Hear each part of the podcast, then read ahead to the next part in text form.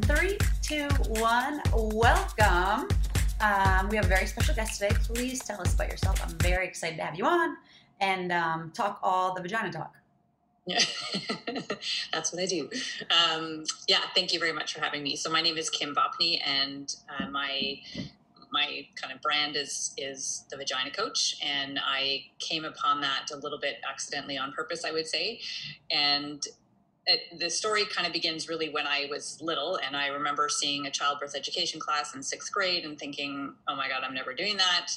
But then being very curious, saying, "You know, well, my mom did it, and my aunts did it," and you know, kind of having this bit of fear fascination about childbirth.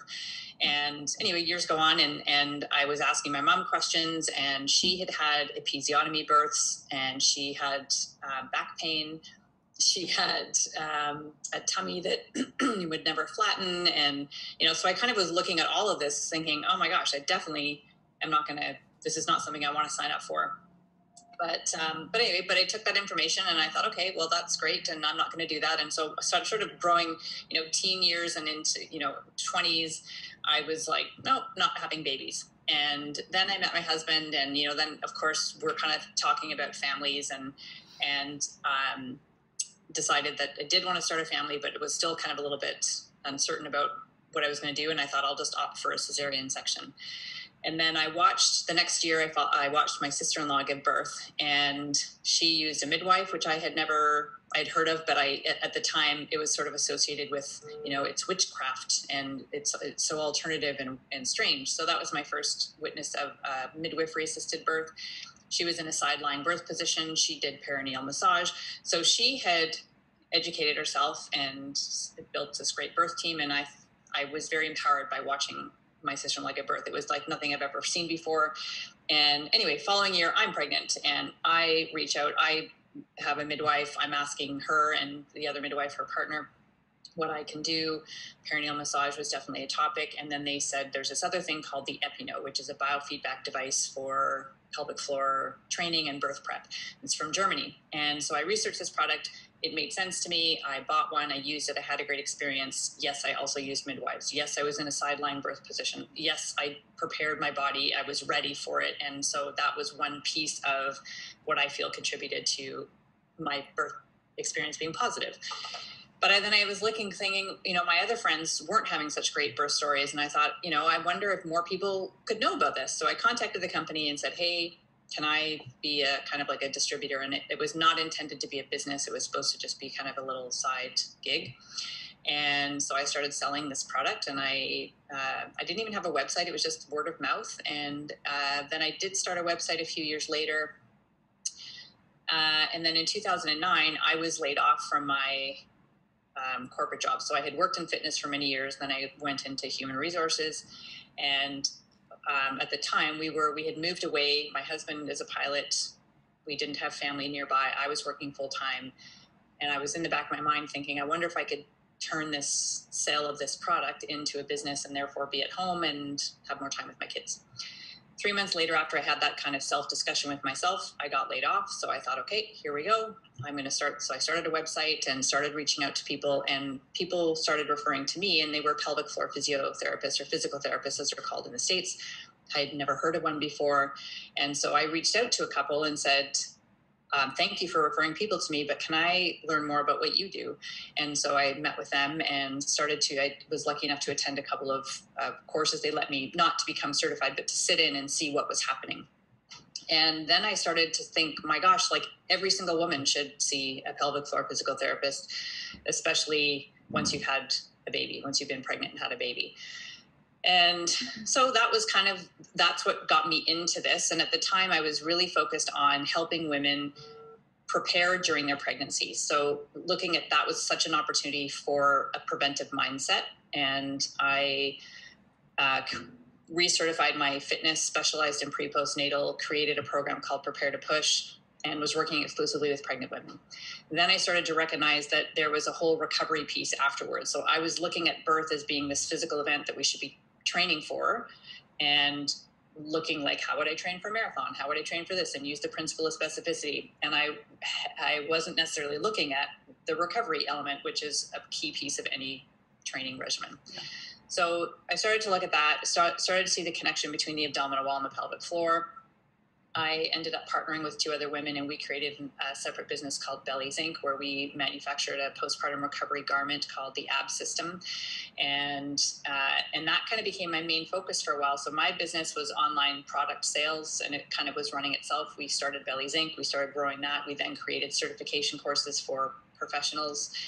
Um, to learn how to assess within their scope, how to screen for diastasis and chronic back pain and prolapse and incontinence and all those things and that was you know that kind of brought up till about um, well the end of 29 in october 2019 so almost a year ago i bought my partners out of bellies inc and then i actually ended up wasn't intended but i ended up selling bellies inc in um, in june of this year. Wow congrats. And i took the courses out of it and just sold the product side of the business. And the vagina coach title came a few years ago, I was speaking at a um, like a conference for women's health, or sorry, for women entrepreneurs, and all the speakers up had been some sort of business coach, like marketing or strategy or funnels or whatever it was. And so then it was my turn. I come on stage and I say, you know, so now you have a vagina, vagina coach for your business. And it, it just kind of came out, but it was a light bulb moment. And I thought it totally sums up what I do because I started, I had started to work with women through all life stages. And yeah, so that's kind of high level how I got to where I am and where the vagina coach term came from, and and now I'm a passionate promoter of pelvic health. I love it that it's. Um, I mean, I are you? You're in Canada. Yes, I'm. Ju- I just heard the accent. That's why I'm assuming. But um, I love. Is it is vagina a word there that's like thrown around loosely or not really? no. No, no like I yeah, I love it that you just say it because I think that it should be normalized Totally. But for whatever yeah. reason, you know, it's such a taboo word, and it's like everyone comes out of one. Like, totally. Why is this such a, weird a body word? part? It's like we we can name all the other parts yeah. freely and openly, and then we have all these code words for everything else, and that's part of what has contributed to this. You know, it's being such a shameful place or embarrassed to yeah, talk about. It doesn't make sense. Yeah. So no, I, I had somebody tell me actually. Um, she's a nurse continence advisor, and she she'll throw around any word, but she said, you know, the word vagina is one of the most hated words in why. in the in the English language. And I thought, well, I'm going to try to change that because I, I just like yeah. we just have to start talking about it openly and just share the word. So it makes people stop. It makes people think. It makes people pay attention to what I want them to pay attention to. So it. Uh, uh, it gets yeah, your point across. Living here forever. yeah, well, good. I mean, I, I like.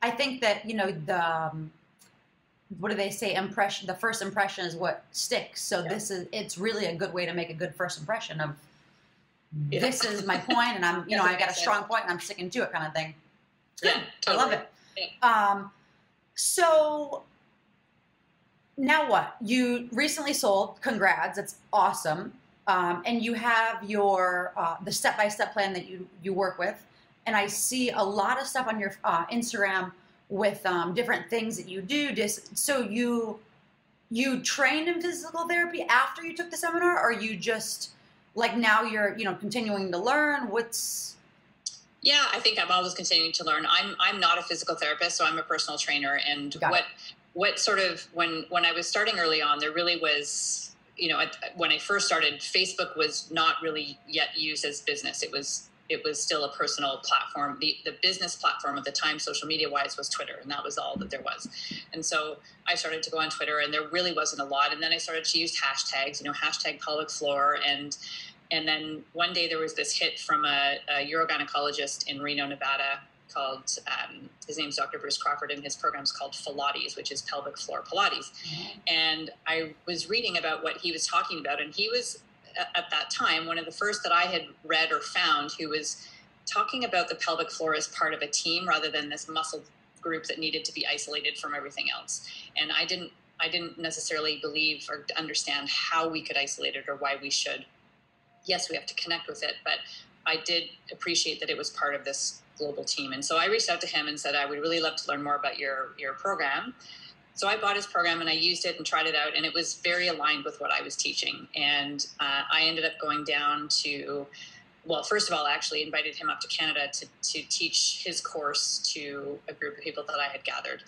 And uh, right around the time he came up, it was just before I was moving back to Vancouver. So I had moved to Toronto for a few years with my husband's job, and was we were moving back to Vancouver. And then he said, "Well, why don't we do a course in Vancouver too?" So then he came to Vancouver and we did a course, and then that kind of started a two year relationship of me teaching with right, him yeah. um, in various places, which was fantastic, and I learned so much. And um, also got to go down to Reno and get hooked up to his technology. So he uses wireless EMG to assess the pelvic floor, the transverse abdominis, the adductors, the inner thighs, and the deep abdominals, the transversus. Or sorry, I said that the glutes. Um, and so I went down and then I was experimenting with my my philosophy of, of, uh, bringing the breath in and coordinating the breath with the pelvic floor, and would that make a difference? And um, and it did. And so anyway, that that was kind of like impetus for me to to keep going on that path and starting to to tell others. So that's around the time when. Um, you know, I, I was, we had started Bellies Inc. and we had all these fitness, we worked in fitness. We were at conferences all the time and we were always, you know, recognizing there was such a huge void. And so we said, we have to change this. So we started then developing our own course and, um, and then trying to bridge the gap between physical therapy and fitness because a lot of physical therapists were afraid, not afraid, but they were very cautious about prescribing movement or sending their patients back out to regular fitness classes because the fitness industry as a whole was very um, ill informed or, or yeah. not informed at all.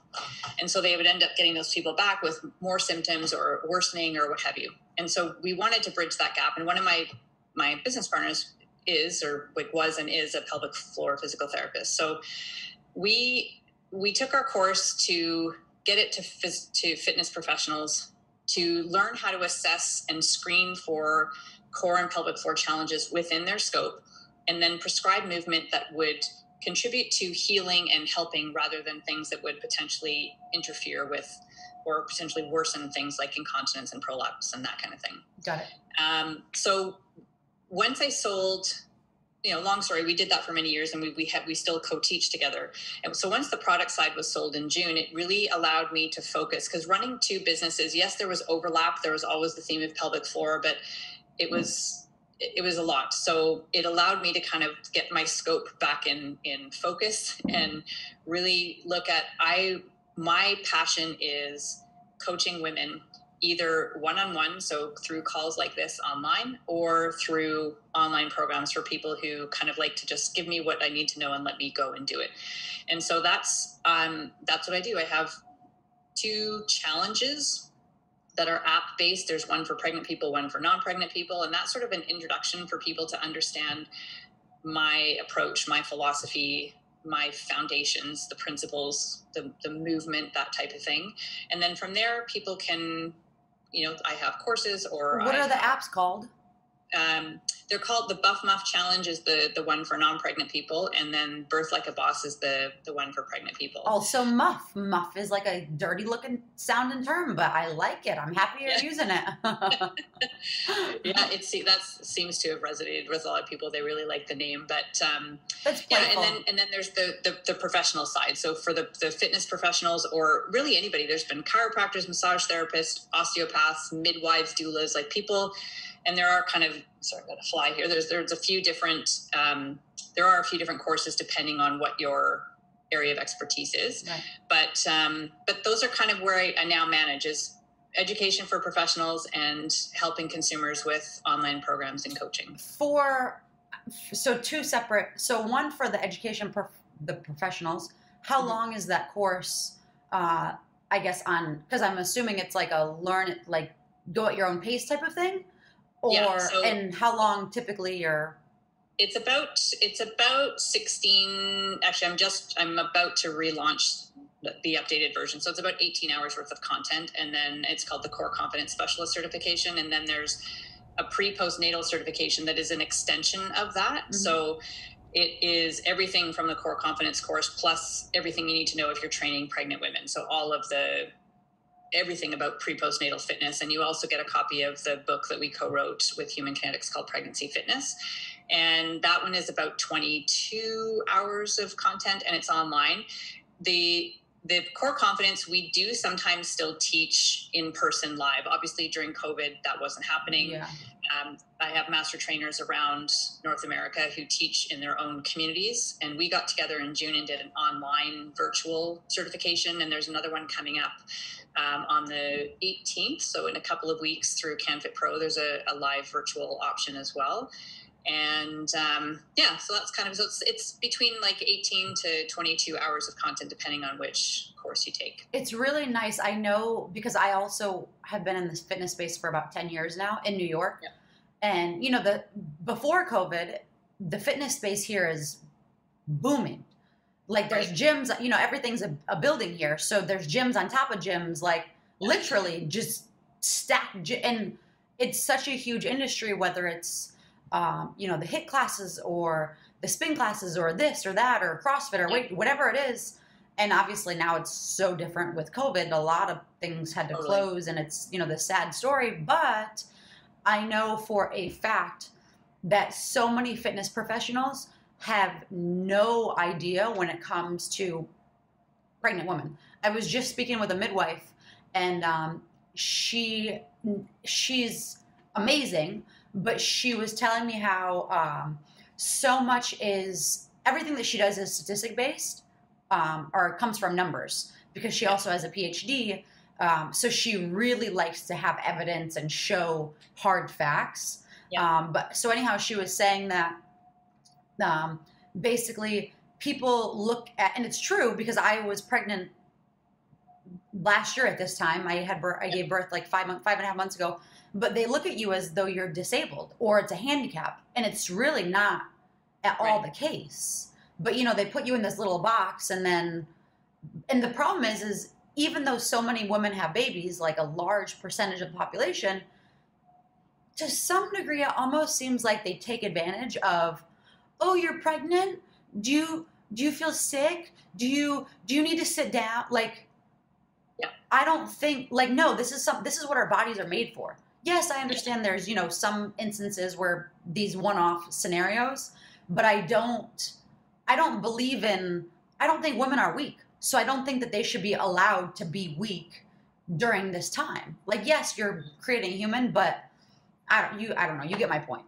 Yeah, yeah, no, I get it. And I think that there's also there's a blend there of um, a litigious society that we are in. And so people are afraid because they don't want to do anything that could potentially cause any harm. So everyone's proceeding with a, like, quite a bit of caution.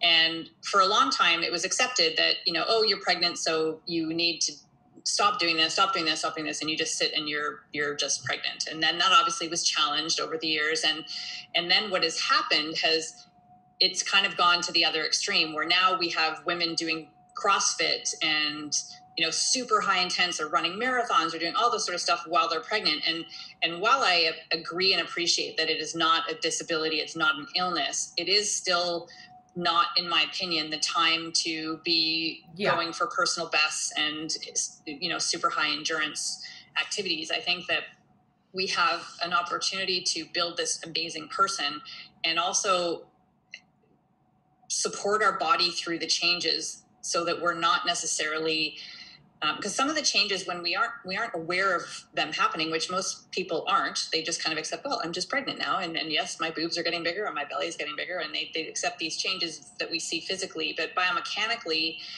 and physiologically we don't necessarily appreciate all that's happening and how movement the choices we make in movement can either support that or potentially increase our risk of developing things like diastasis and prolapse and incontinence. So obviously i'm very you know i'm very laser focused on the pelvic floor and the abdominal wall and i'm looking at i see people through all stages and so many people coming you know i had my baby 20 years ago. I had never known this. Had i known this i would have made this choice. Or even people who gave birth a year or two ago still i had no idea. And had i known i wouldn't have done this or i would have done this. And so there's there's the extremes that have happened that are being applauded. Like we live in this world too that is just like we glorify we we highlight we like we save we comment on people doing amazing amazing feats and, and things I, I don't want to take away from that. However i feel like we kind of have to come back somewhere in the middle where it's not a time to be sitting around and and not moving because we have this you know this challenge ahead of us. We do have a challenge ahead of us and it's not also a time in my opinion to be doing those personal best extreme fitness measures. I think we need to move in ways using the principle of specificity to prepare us for birth. That's our event that we're training for and so when we prepare with specificity, looking at what are the most optimal birth positions, what muscles do I need strength and suppleness and endurance in, what are some of the breathing patterns that will help me, what does what's happening in pushing, and how can I facilitate that? What should my recovery look like? What should my you know when we're training for a marathon, we go we run progressive distances right before you know like in the weeks before race uh, race day we taper that off and we conserve our energy. And then there's a recovery element after we participate in our event. And mm-hmm. I view pregnancy and birth the same way. We're preparing, we're building up in specific ways in the weeks before birth there's a taper off period where we're resting we're replenishing we're building up our stores we perform on race day it's not a race but you know yeah. what i mean and then there's an element of recovery and that is also a huge uh, huge piece of, of the puzzle that is grossly overlooked and also celebrated where people are back at the gym uh, not so much in covid but back doing box jumps or looking like they haven't had a baby within two weeks and, and posting photos. So there's there's lots of mixed messages and and i'm hoping that we start to kind of see a, a middle ground again where um, where i feel it's more supportive of, of our body as a female body uh, more supportive from a, uh, both in pregnancy but also for life. Yeah it's a really it's such a wild time because I mean, there's always going to be the naysayers, and there's always going to be the one, you know, the few people that are like, "Good for you, you got it," you know, whatever it is, and there's always going to be both sides. Yeah. Uh, and I think that it's just so interesting because this time with social media, everything, I mean, if you allow it, is just there. Yeah. So you know, you really open yourself up to the criticism or the applause. You really allow. And if you allow it then of course it's going to happen so i don't i think it's just very interesting when it's an extreme to one or the other yeah. um and you know when when when women when women find their happy medium obviously that's the healthiest and the safest thing yeah. um and it is very interesting because um no pregnancy, even with the same woman, different. Ba- it's all it's different every single time. Yeah, yeah, totally. So many different influences, and and I think part of you know if I look back at when I started all this, it was recognizing through my own pregnancy that I mm-hmm. I knew about the pelvic floor because my mom had shared with me, and I knew the negative aspects. I knew that she had incontinence. I knew that she had surgery. I knew that she had episiotomy. So I had this kind of negative view of it, and that it was just something like, oh, well, that just happens when you get older.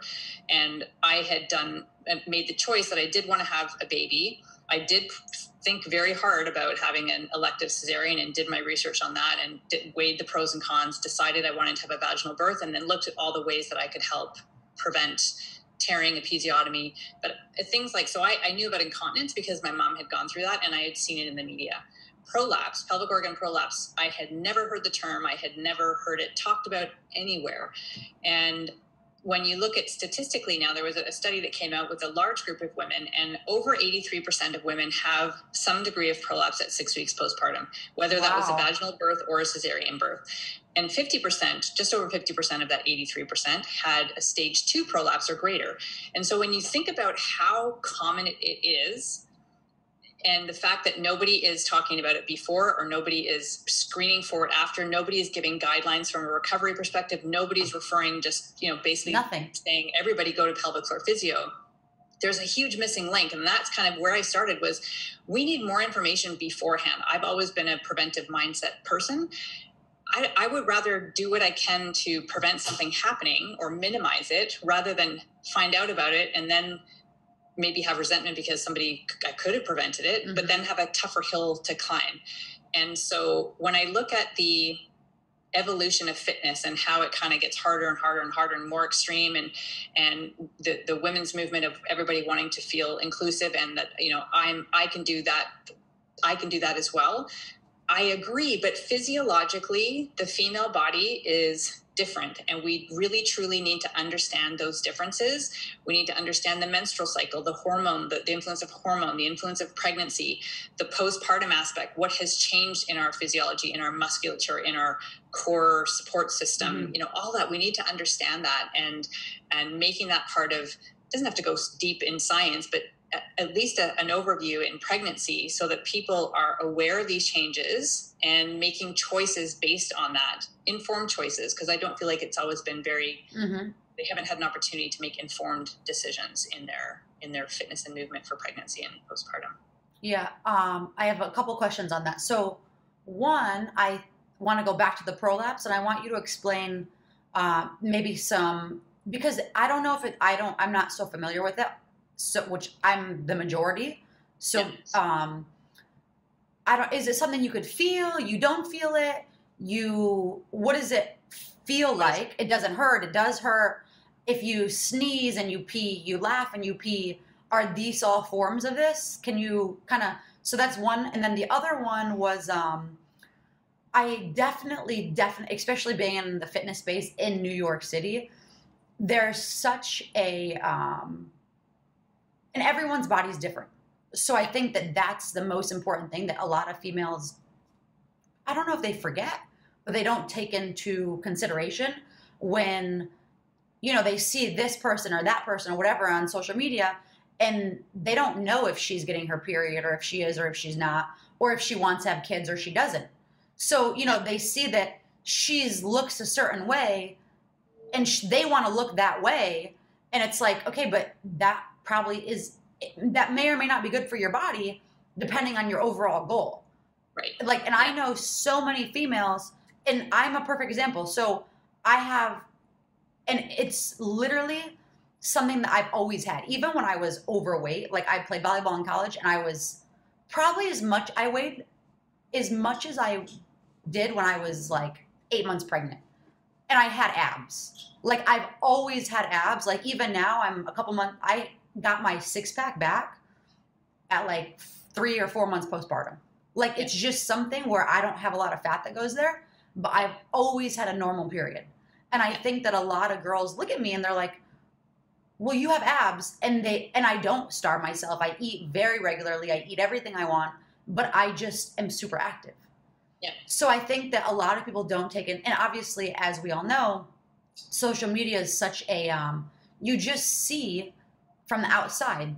Like I'm yeah. not posting what I eat. I just post my workouts and little things about my baby and here and there, my dog, my husband. But yeah. it's really a wild thing because people and I get messages like my what are your macronutrients? What are you eating? What's this? What's that? And I'm like, honestly, I don't know because I eat whatever I see. Truly seafood diet. I yeah. seafood, I eat it. and I just I'm just super lucky. Like it's genetics. I work out hard, whatever it is. But I think that that's why it's such an interesting thing because, and it's sad because I was able to get pregnant easily. Thank you know, thankfully, knock on wood. But when mm, for most people, I know a lot of females who have issues getting pregnant because they never had a regular period and they, you know, their body doesn't have enough fatty tissue on it because of that, because they're depriving themselves, because they're not taking care of themselves, they're not nourishing themselves. And I think that I don't know if this is the right word, but I just to how maybe to I don't know what the word is, but getting pregnant and having a successful birth is truly the test of how you've taken care of your body. Like, or I don't know if test is the right word, but if you've really taken care of your body all this time. Because yeah, it can be it can be a reflection of it for sure. Yeah. Yeah. And yeah. so it's really a wild thing because they do I I do think that there's a lot of good on social media, like how else would I have found you? How else you know do you connect with people? But there's also such this this just shiny thing that people see that's not accurate.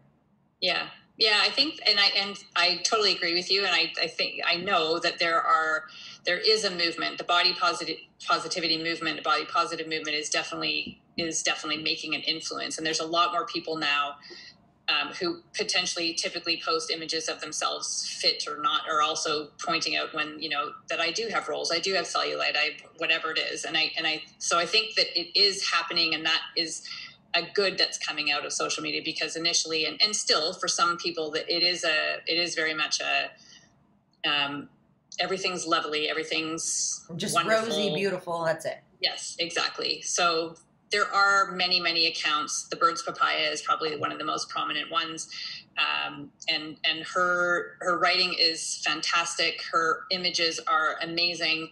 She's she is such a positive voice for like getting rid of the the, the shit Yeah. and just being real and authentic and genuine and um, and and calling out I need to look her up. I've never. the. Yeah, the Birds so she- Papaya. She's definitely somebody who Sarah Nicole Landry, her her accounts of the Birds of Papaya, and she also has a podcast called the Papaya Podcast. Uh, she's actually currently pregnant right now too, Oh, which is um, which is great to, to follow her journey. But anyway, she highly highly recommend. Another person I recommend following uh, from an education perspective with regards to the female anatomy is um, Dr. Stacey Sims. So she has a book called Roar, and it talks about the physiology, this the menstrual cycle, the eating, the the hormones, the movement, all the sort of stuff that can really um, influence how we as women should be, or how we would most benefit from training when we appreciate the, our, our our physiology, our anatomy, our function, that type of Mhm. thing. So those are those are two things that I recommend. Um, with regards to the first part of the question, from a prolapse perspective, so I'll give you a quick anatomy about or a quick demonstration about what it is. So if you can imagine that my sleeve is is the vagina, the muscular tube of the vagina. At the top of the vagina is our uterus and cervix. This would be the anterior or the front wall, and I would have my bladder here, and then this would be the posterior wall, back wall of the vagina, and there's the rectum. And so prolapse, pelvic organ prolapse, POP as it's sometimes called or, or referenced, is when one or more of those organs shifts out of its optimal alignment. And in the case of the bladder or the rectum, it will start to bulge into the vagina. In the case of the uterus, it just starts to descend into the vagina. And in early stage prolapse, so stage one was where it would be there's just kind of a tiny little bulge. Stage two would be the bulge is more prominent. It's about two, um, I'm forgetting now if it's inches or centimeters away from the entrance to the vagina, the introitus. So it's it's visible if you look, but you can't feel it.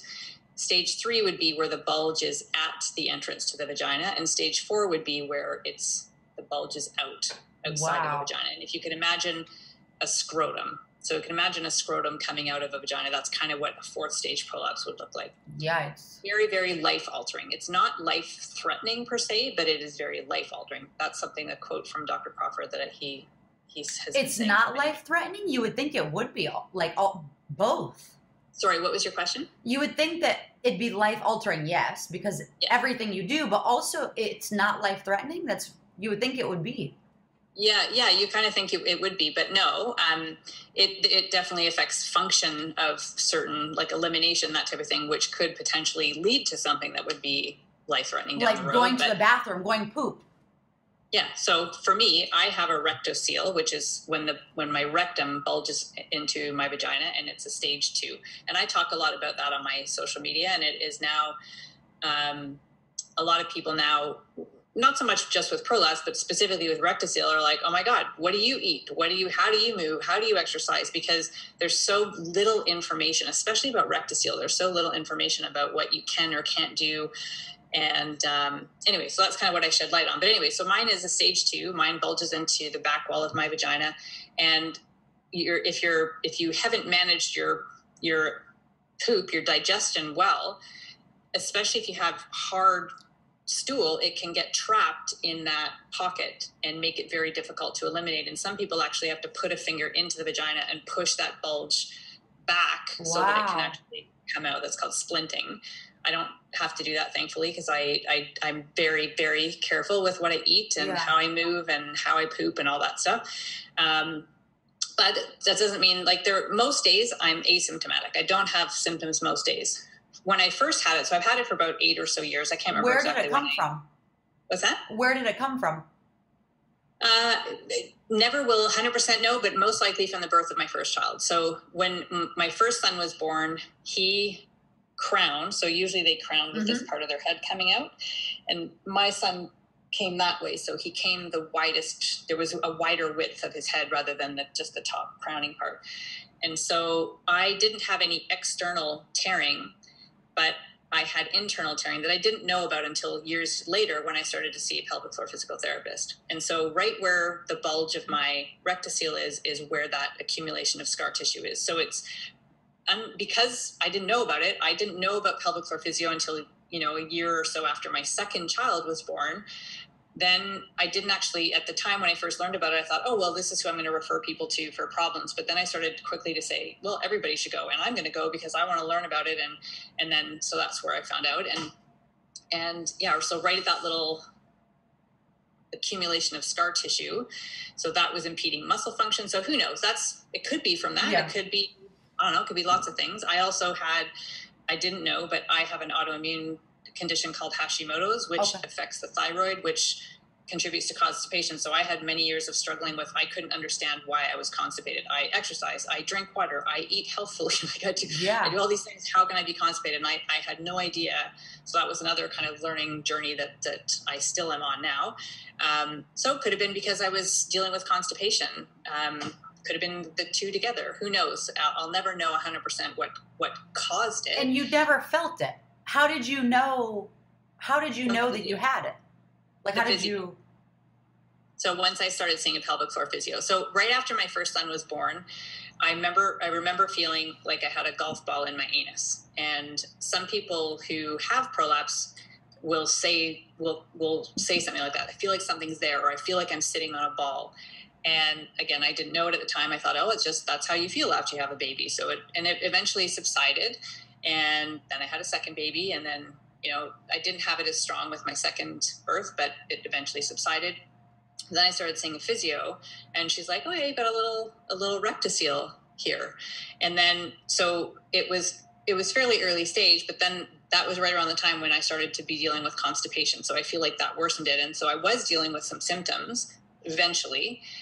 And then as I started healing the Hashimoto's, and changing diet and you know working on all that stuff mm-hmm. my symptoms decrease so so there are days still where i have symptoms but most days i what don't. are symptoms that you have for example so mine mine are feeling like there's something in there or if i move or bend a certain way i can feel it um, and uh, early like before i had addressed my eating from like I when before I had eliminated some of the foods that were issue causing issues for me, I would feel sometimes if I ate something with gluten or something that was irritating to my body, I would feel like I would almost feel like there was popcorn in my rectum. Like I would feel like these little bubbles almost. It sounds kind of weird. So wild.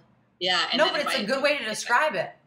Yeah, and then if I ate something that caused gas, and if I had to fart, but if I wasn't in a place where I could let one rip, then I would hold it, and then that that gas would get trapped in that little pocket too and then that would increase symptoms. Or if i was constipated then that it would get stuck. And then you know so it was just kind of this vicious cycle that i was and i still dance between it. And i kind of some days i just think like oh my god i wish i didn't have to think about my butt or i didn't have to think about prolapse or i wish it but then there's other days where i feel very grateful that i know that i should be very vigilant with um, with these things because it affects my pelvic health which affects everything else in my life. Um, so so anyway, so early stage prolapse for many people is asymptomatic. Some people early stage can have very strong symptoms if, they, if they're very, very body aware. Um, but so many people have no idea that they have early stage prolapse and they aren't aware until it becomes further where they, they're like, I wiped and I felt a bulge, bulge or I can see a bulge or I had sex with my partner and it was, and you know, his or her fingers or penis felt like it hit something or I put a tampon in, it doesn't feel like it goes in properly, or my tampon doesn't stay in, it turns out it turns around and comes out the other way, yeah. or um, urinary retention. I, I feel like sometimes I is that a thing? Sometimes a tampon can turn around. Yeah. So and it can be. It's I would say it's probably more common with rectocele, but if early in the day the prolapse is typically better and it will get worse throughout the day as you've been upright against gravity, right. especially if you've had straining. Gravity. So if you insert a tampon, so here's my little my vagina again. If I if I've inserted the tampon and, and if over that day that bulge gets more, it can push oh. and then oh. potentially contribute to the tampon turning itself around or, or just descending. Yeah. Um, or a menstrual cup that can do the same thing. Oh my and, god, I got a menstrual one of those damn cups stuck in me. Yeah. Oops.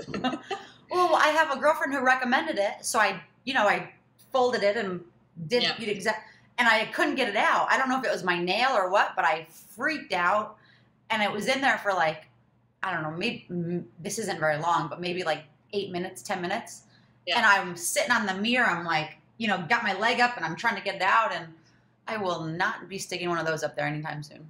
Again. Yeah, yeah, they can be they can be great. I think um, there's a lot of people that use them, and there's many benefits. I find that they, for many reasons, I think they're Do you very good. suggest but them? There's what's that? You suggest them?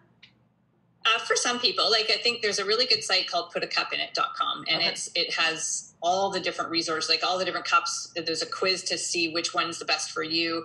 Um, there's one, and I'm just I'm trying to remember the name. There's one c- particular company in Germany that makes one.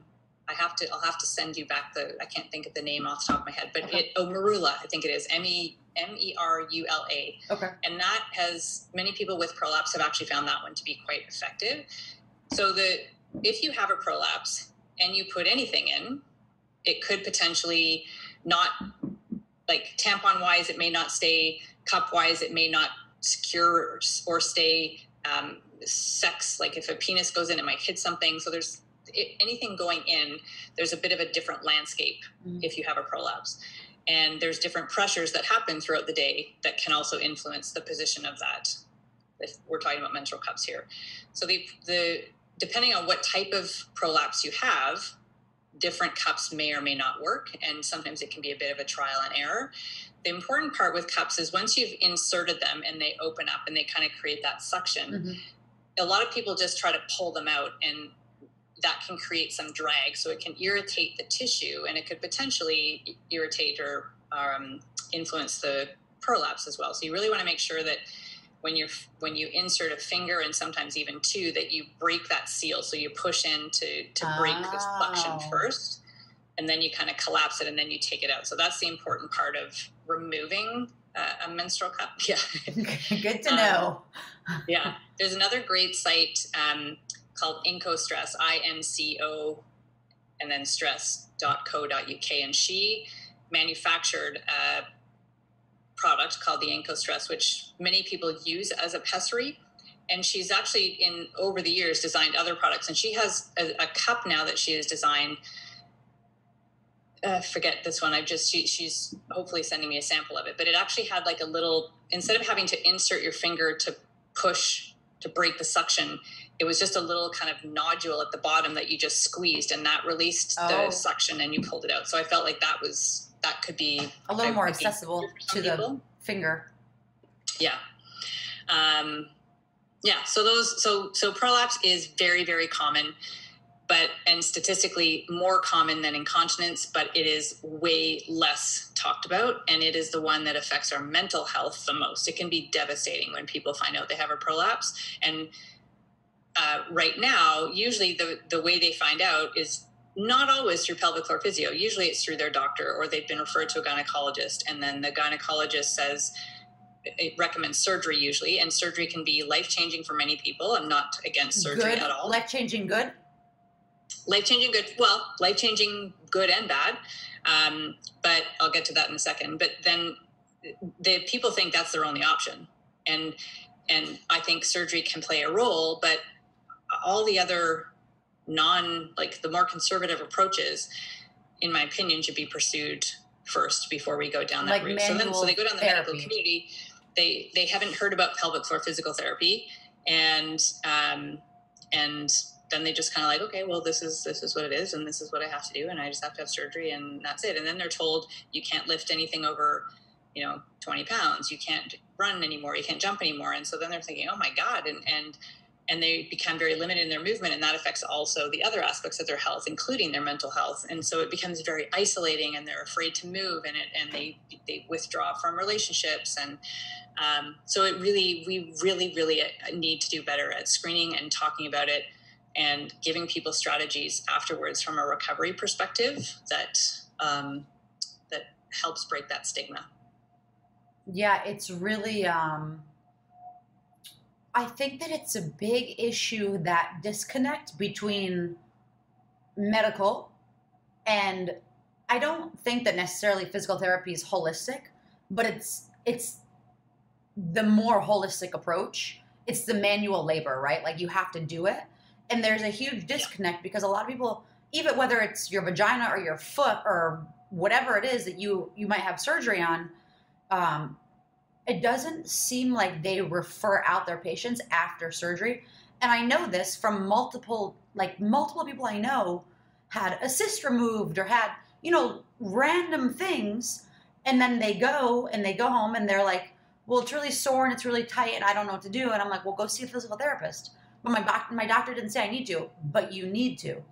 Yeah. Yeah, but and I'm like, no, but no, no, but you have to see a physical therapist will help you actually it will be it'll probably be painful and it'll probably be uncomfortable to get moving and to get you know get rid of that fascia tissue or whatever is in there but you have to do it like you and i don't understand why there's such a disconnect between doctors in general yeah. I don't know why that is either, and that's it's also something that I'm and uh, I'm trying to promote. And, and I was actually thankfully the other last week or a week and a half or so ago, I went to see uh, um, a colorectal surgeon uh, about my own body. So I've got kind of skin tags that hang out all the time. So I was just curious. What are those from? Uh, from hemorrhoids. so the tags um, are from hemorrhoids. Yeah, and and also just from from pressure from childbirth. Like it's very very common for people to to say, you know, my, my anus doesn't look quite the same as it used to, and there's a little bit, a little more skin there, a little more stuff there, because it, it there's stuff that, that comes out from pressure, and it can stay there. So anyway, there's different lasers and all this kind of stuff. So I was just curious as to what options are, are that out there. But anyway, he was talking about he refers to pelvic floor physio, and I thought, thank God, like there's there has to be more of this happening. And if back to the surgery point, surgery can be life changing good wise, so it can take away the symptoms it can free people's mental like there's even studies that show the depressive scale like their mental health improves with surgery because it takes away those symptoms that have interfered with their life so much. It can also be uh, negative. So surgery can sometimes create pain. Sometimes it could um, there could be accidents like doctors are humans and there maybe it influences another organ or you know there's lots of things that could be good or bad more so good, I would say. And the the missing link there is people have surgery. Again, if they so no one has ever spoken to them about pelvic floor physical therapy. They've been told they need to have a sur- to surgery. The women are like, okay, I'm going to go have a surgery, and I maybe get my uterus taken out because my uterus was prolapsing, or maybe I I have a rectocele fixed, or maybe I have my bladder the bladder sling surgery and they have that and it takes away the symptoms and they're like oh my god this is amazing. Now i feel like myself again. I feel like i can run and i can jump. But without the knowledge of what contributed to that prolapse or challenge happening in the first place we are often dealing with compensatory strategies or movement patterns that will foster or make that come back basically. And so there's a high recurrence of repeat surgeries, and, and it's quite high within the first two years. And if there was a collaboration between surgeons and pelvic floor physical therapists for prehab, mm-hmm. so getting the muscles in their best condition possible before surgery, and then rehab, and what they should be doing in those early weeks, seeing the pelvic floor physio uh, uh, post operatively, managing that scar tissue, managing the function of the muscles, then I think that there would be far less likely uh, far less recurrence, especially in those early years. And the surgery, the length of time that that surgery would last would most likely be significantly longer. We really don't have research to show that yet. Um, I think it's, it just makes sense, and it's definitely what I promote. So hopefully, and there are some, like there are some medical professionals who who cross collaborate all the time, and I just wish it was now the norm. I wish everybody would do that. hundred percent. I I um I think that along those same lines, you see, and I see it more in fitness, but I'm assuming it's a very similar thing, and you could tell me yes or no.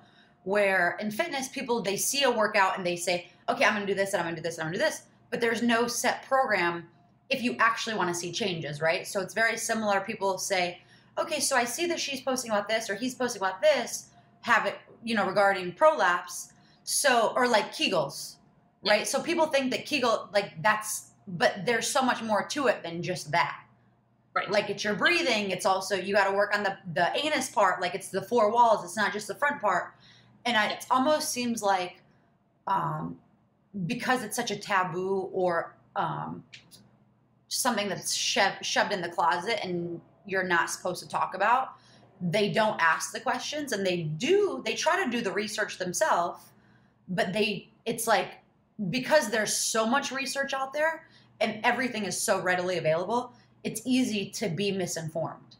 Yeah, yeah, and t- totally, hundred percent. There's, there's like, for a while there was just a lack of information and now there is so much and it became it is trendy to talk about pelvic floor so there's lots of people talking about it now some very well informed others not so well informed and so people who don't know the good from the bad are just kind of following blindly and they try something and and don't necessarily know so better than nothing like there's at least there is great information out there yeah. and there's a lot more conversation happening which is fantastic Kegel exercises are something that most people know about, have heard about at some point in their life, but it's an elusive exercise because guess what? Nobody's teaching them. People say, make sure you do your Kegel exercises. Or if maybe before they've been recommended to have surgery, maybe their doctor has said, go home and do your Kegel exercises. But very rarely has there actually been a thorough assessment of the pelvic floor and evaluation of a person's ability to do a con- like the full contraction relaxation yeah. cycle, the full, the full um, release range of motion. Yeah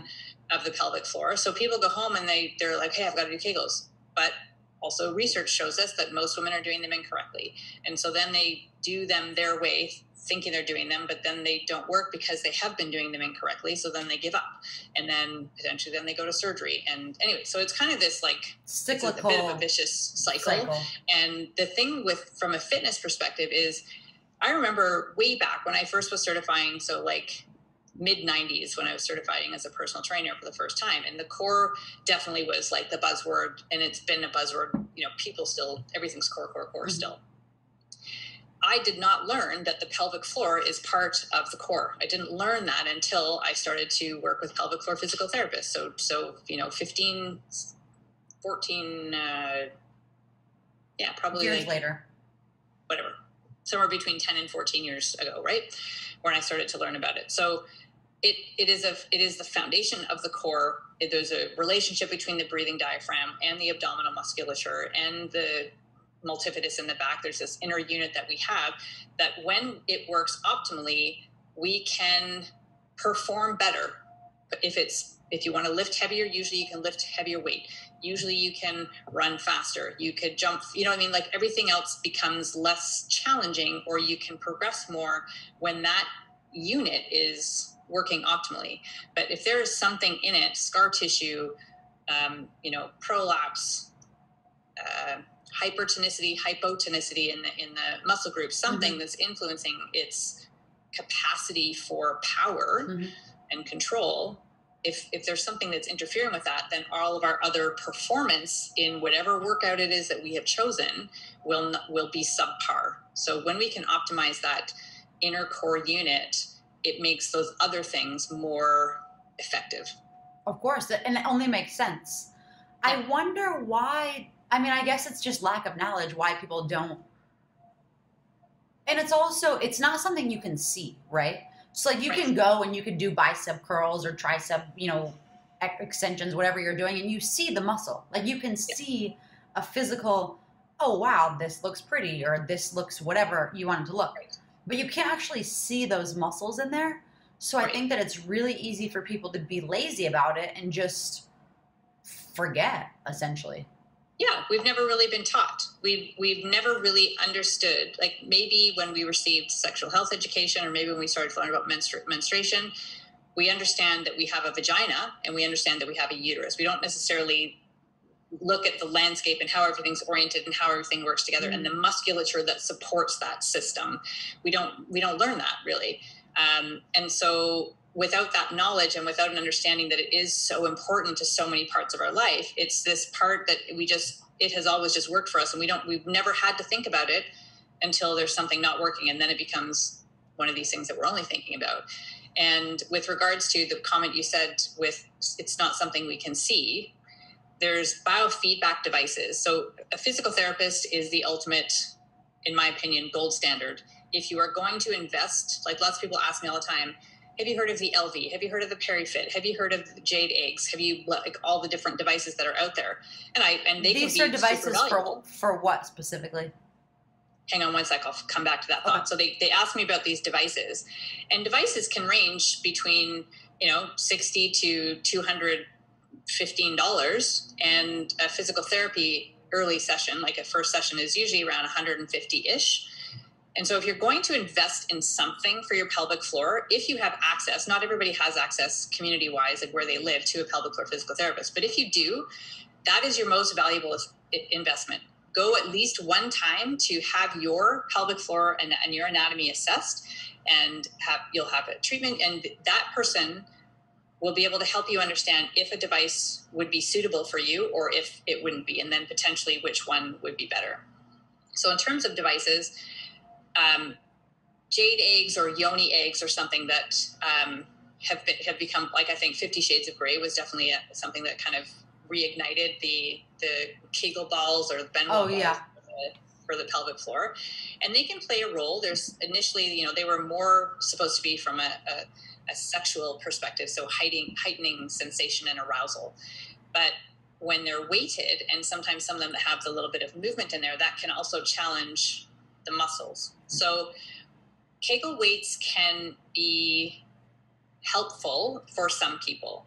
And when we talk about building hypertrophy, so bulk in our muscles, Kegels can help build potentially endurance and a little bit of strength. But to progress, adding weights can sometimes be the answer to to kind of get to that next level.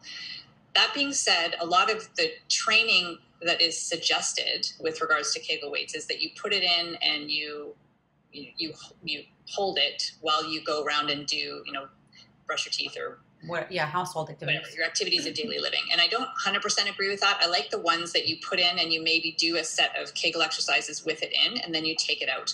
And then you have a break, and then you put it back in, and you do another set. There's one called the Kegel Bell that I really like, and there's um, Intimate Rose has some uh, graduated Kegel weight set that I mm-hmm. like as well. But I don't love putting them in and holding them there for periods of time if you're looking for it from an arousal perspective, so the Ben Wa balls you put in and they move a little bit and they heighten stimulation, that's a different purpose and fine.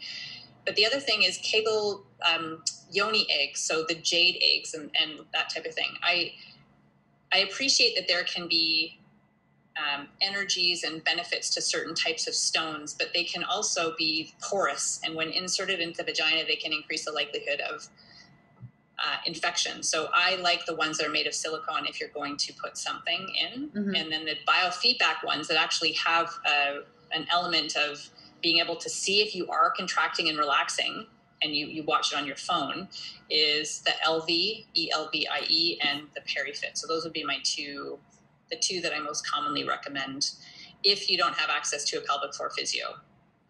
Very interesting. It's so um I mean, but even regardless, if you you should go see a, pelvic floor specialist just, just one time, and then they could tell you. And if you need additional help or additional um, workout yeah. workouts or whatever you want to call them, that's when you do the devices. Totally, yeah. I, I say every woman, everyone with a vulva and a vagina should see a pelvic floor physical therapist once a year at least like we go to the dentist, even if we don't have a toothache, we go for screening and cleaning and assess- assessment of our mouth. Mm-hmm. And we have been conditioned to just do that once a year or sometimes even twice a year. And I think pelvic floor physical therapists are like dentists in the sense of they are, they do the screening and the assessment and the treatment and they kind of you know they they're we go to them for a check-in. How's everything you know are my organs still where they're supposed to be? Am i still able to balance mm-hmm. my muscular contraction and relaxation? Any signs of this? Or i've been noticing this lately. Can you you know catching things early and screening for it is so important. So if you have a vulva and a vagina i highly recommend that you see even if you have no symptoms go get assessed and and understand your anatomy and your function and be be be the one to be in control and be one step ahead of, instead of waiting for something to all of a sudden show up one day absolutely um I think I have one more question, but before I ask, do you have anything else you want to share regarding that?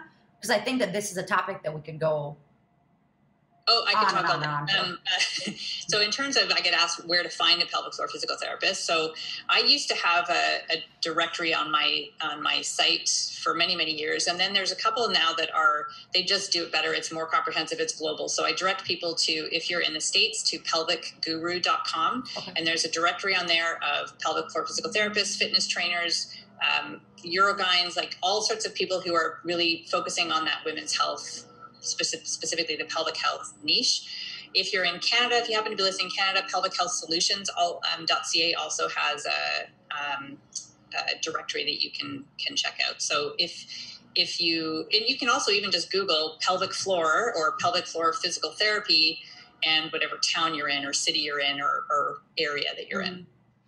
Um, my question is still regarding that same topic because it's yeah. endless and it's very interesting is there um how do i it, i'm like you know how sometimes you have part of the question but not the whole thing formulated? Yeah, all the time. Uh, i'm like so depending on the severity of stage one stage two stage three stage four a pelvic floor specialist could help you or um, what are the options when it comes to surgery? I don't even know if you know the answers to this. I'm just asking um, because I've heard the only thing that I've ever heard of is the mesh. Is that a thing still nowadays? Is that? Yeah, it, it's so. So yes, a pelvic floor physical therapist can help you helps dis, help you see or understand or, or know if you have an organ prolapse and what stage it's at. And ideally, when you go see, typically you have your first assessment lying down. And a, a, really good therapist will bring you off the bed and have you stand up, and they'll assess you in standing as well, because a prolapse will present very differently here than it will upright against gravity.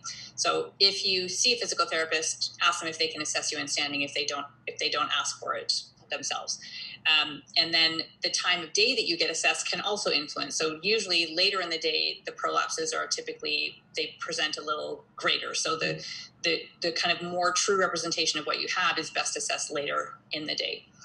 With regards to surgery um, or, or treatment options, so pelvic floor muscle training, Kegels being one form of pelvic floor muscle training, is helpful for prolapse.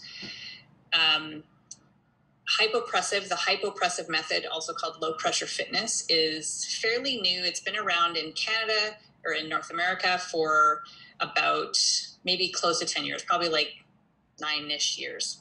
Uh, it's been around in Europe for about somewhere between 20 and 30 years. And it is the first technique really that offers hope for potentially reversing or at least improving early stage prolapse, especially bladder and uterus. Not quite as, as effective for rectocele, but it's a very, very, very, very powerful technique. Um, you can learn more at lowpressurefitness.com.